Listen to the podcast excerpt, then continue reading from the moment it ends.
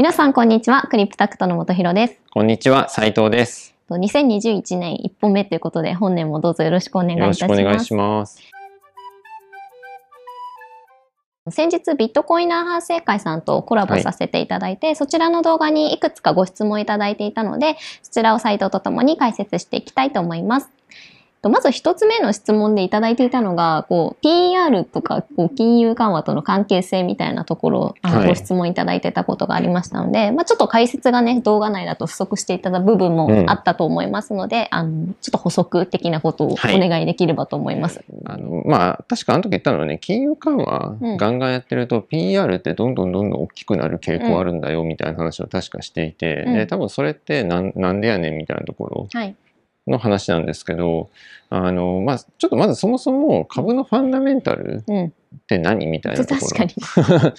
そこからそもそも、うん。ちょっとね、あの、そこもなるべく共有した方がいいかなと思うので。当たり前のように使ってるけど、いざ言われるとそう。何かって結構説明まあ、あの、いろんな要素はもちろんあるんですけど、はい。あの、基本的に、その会社が上げる、企業が上げる利益って株主に帰属するのね。うん。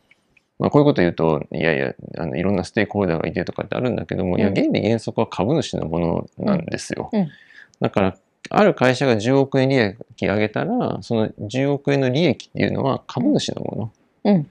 従業員のものじゃないです。はい。もちろん。はい。で、あのね、債権者のものでもなくうん、株主のものです。うん。で、それは株主の権利としてあって、その権利を主張できるのが株を持ってる人うんなんですと。で、はいこれって、まあ当たり前っちゃ当たり前なんだけども、でもこれがあるから、その株のファンダメンタルっていうのが一つ確立されたものがあって、だから例えばある会社の株を100%持ってたら、まあその会社がさっき言った通りその10億円うん。利益上げたらそれは100全部自分のものになる。うん。あそうね100%株主だったら、そう、10億円、例えば企業が利益ありますってなったら、その10億円は本来はその人がそう。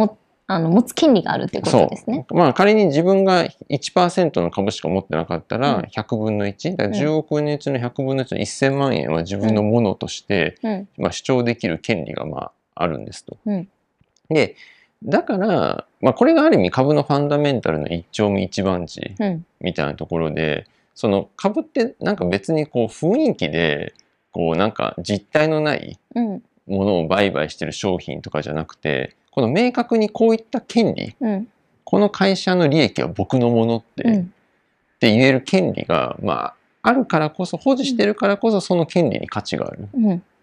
ていうのがまず基本的なところなんですよ。ちょっと脱線しちゃうかもしれないんですけど、うんこれ権利って実際に主張してくる人とかっているんですか、あのね、1%の株主うんがまあ仮にそれ主張したとしましょうと。でもこれ議決権ベースの話になってくるので、残りの株主が反対したりしたらまた変わってくるし、うん。だからよく配当なんかでもさ、うん。マネジメント、経営者が配当こうですって決めて、うん。で、例えばそれ株、あの、株主承認しますとかさ、株主総会でとかって、いはい、や、それ反対ですとかさ、うん。なってきたら、また変わって、まあ、大体ね、そのまま、はい、その通りって言ってなるんだけど、うんいや、そうじゃなくて、猛烈に反対して、いや、もっと配当配れみたいなとか、あるいはもう経営者変えて、そうするぞみたいなことって、実はもちろんできるのね。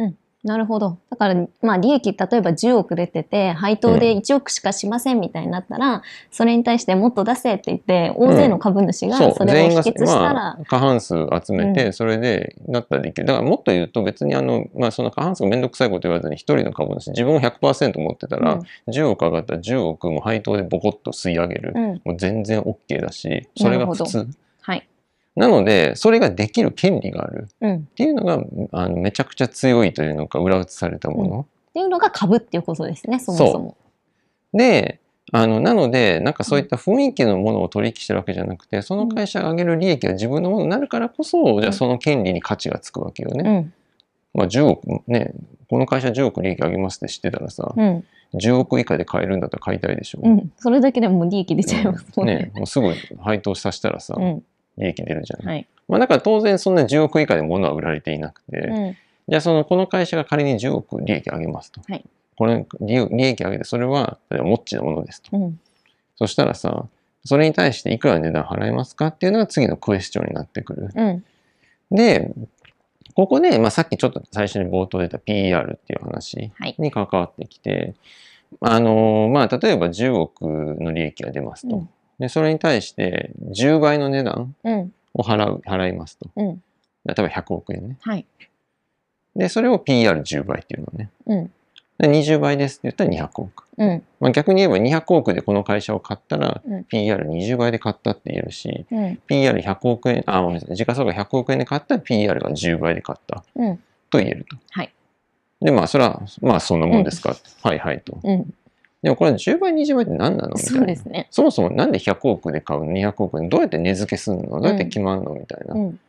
で、ここに、あの、徐々に利回りっていう概念が出てくるんですけど、うん。あの、まあ、一つの会社が未来英語を同じ10億円を利益ずっと計上し続けることってもちろんないんですけど、うん。あの、まあ、ちょっと話を単純化するために、仮に10億円ずーっとこう利益をね、うん上げるとして。そうするとさ、もう毎年10億円のキャッシュフローがもらえる投資商品みたいなイメージになると思うんだけど、うん。で、それを100億で投資したら、うん。あの、まあ、未来英語っていうのがさ、こう、そういう想定をしていいのかを置いとくとして、まあ、計算上100億投資してずーっと10億円もらえたら、利回り10%なのね。うん。10年で元で回収できるってこと10すね。年で元で回収して、まあ、うん。11年目以降も10年10億円ずつ毎年もらえるわけじゃない、うん。でそれがずーっとなればあのそのじゃあ利回り、はい。あの利益率というのかな、うん。毎年のリターンいくらっていうと10%なのね、うん。まあ、10割る100で10%、はい。で200億で買ったら 5%10 割る200、うん。で5%みたいな、だから、その PR10 倍、20倍っていうのは、あの、まさに逆数取るのが分かりやすくて、まあ10、10倍だったら10分の1、20倍だったら20分の1したら、それが利回りうん。になりますと。はい。で、じゃあ、要は利回りとして何パーセントでこの会社を買いたいですかっていうのがポイント。うんうん例えばこの会社を買うときに、10%の利回りうん。欲しいなと思うんだったら、あの、まあ、10億円、あ、ごめんなさい、100億円しか。出せないと。うんでも5%の利回りでもいいと。うん。利回りそんな高くなくていいよみたいな。5%あれば満足だから、と思うんだったら200億円出せる。うん。でもそのなんか5%でいいよとか10%は欲しいなみたいなのが、なんか何も投資したことないと、わかんないい。くどどれぐらいがいいのかみたいなのがいまいちうん。判断しにくいかなうんですけど。今これかなり話を単純化させてて、はい会社がずっと10億円同じなわけないから、ずーっと出し続けるわけでもないし。上がる年は下がる年もある。もしくは成長とかしたらどんどん上がっていくわけだから、はいそういったものを加味する必要あるんだけども、うん。まあか逆に言うと加味した上でうん10倍、20倍でもいいんだけどね。うん例えば5年後の収益で何倍だとしてもいいし、まあ、あの、それは考え方いろいろあるんだけども、うんまあ、とにかくその、仮にその10億円、まあ、平均10億円ずっと出しますとかね。はい。って思うんだったら、まあ、それを何パーの利回りで買うかと。で、うん何パーがいいのかよくわかんないっていうのも、うんまさにその通りなんだけど、ここに金利が関わってくるのね。はい。金利環境、金融緩和。うん。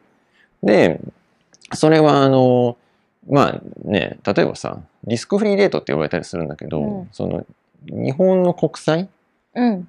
買って、仮に国債の金利が5%あったとしようと。うんまああのもう話を単純化するために銀行預金でもいいや。そうですね。銀行預金の金利が5%あると。うん。全くリスクなく預けとけば5%ね、入ってくると。で、片方株買って、日経平均買って5%の利回りです。まあ期待収益がみたいな。って言われたらさ、約束されてる方、だよね。いや、普通そうなんですよ。いや、世の中そうできてて、はい。いや、かリスクないもので5%あるんだったら、わざわざリスクあるもので5%のものなんか買わないでしょ？そうですね。会社どうなるかって分かんないですもんね。そう。だから、当然株に対する期待収益みたいなのはもっと高いわけ。うん。いや、もう、日本、あね、銀行預金で5%だったら、いや、さすがに株で10%はないと話になんない、お話になんないよね、とか。うんまあ、じゃあ仮に10%欲しいとしましょう。はい。つまり、そうやって PR10 倍なんだよね。うんだから PR10 倍だったら買ってもいいけど、20倍は出せない。うん。20倍出すぐらいだったら銀行預金に5%で一緒になっちゃいますもんね。そう。だからそれは銀行、なぜなら銀行預金で5%の金利がつくから。うん。なんだけど、ま、5%の金利がつかないんだったら、例えばそれが3%ですと。うん。で、そ、そしたら、あの、株に対する求める期待収益率はもうちょっと低くていいわけ。いうん。や、ごめんなさい。去年10%って言ってたけど、うん。そんなにいらないですと。うんもうだって銀行預金の金利つかないから。うん。でもうちょっと株に対する期待収益率低くていいや。うん。でなってきて、例えばさ、銀行預金の金利が1%ですと。うんそしたら株に対する期待収益率は10%どころかもう5%でも満足みたいな。なるほど。で、5%でも満足ってなったら PR は20倍でもいいっうん。てなってくる。1%と5%だったら、まあ結構いいかなって。そうそうそうそうあ、。その基準みたいな感じですそね。う。だから、うんこのパーセントの逆数取ると、今度は PR として許容可能なもの、まあ、これ理論的な話で、別に必ずしも常にそうなるって話じゃないんだけども、うん。あの例えば PR、あの、金利が2%、リスクフリート2%ですってなると、うん PR50 倍ぐらいまでだったら、うん。あの、許容でき、まあ、うん。本来、うん逆にそれどんどん超えてくると、うん。あれ、それだったらまあ別に預金でよくねみたいなうん。話にだんだんなってくる。うん。だからそこでなんかこう価格のさ、いろんな是正が効きやすくなる。はいまあ繰り返しだけど企業の業績って一定じゃないから、うん何に対する50倍と見るかっていうので話だいぶ変わるんだけど、うん。まあちょっと単純化して、ね、あの、一定の金額、金、利益だとしてね。はい。後半へ続きます。後半は PR と金融緩和の関係性について語ります。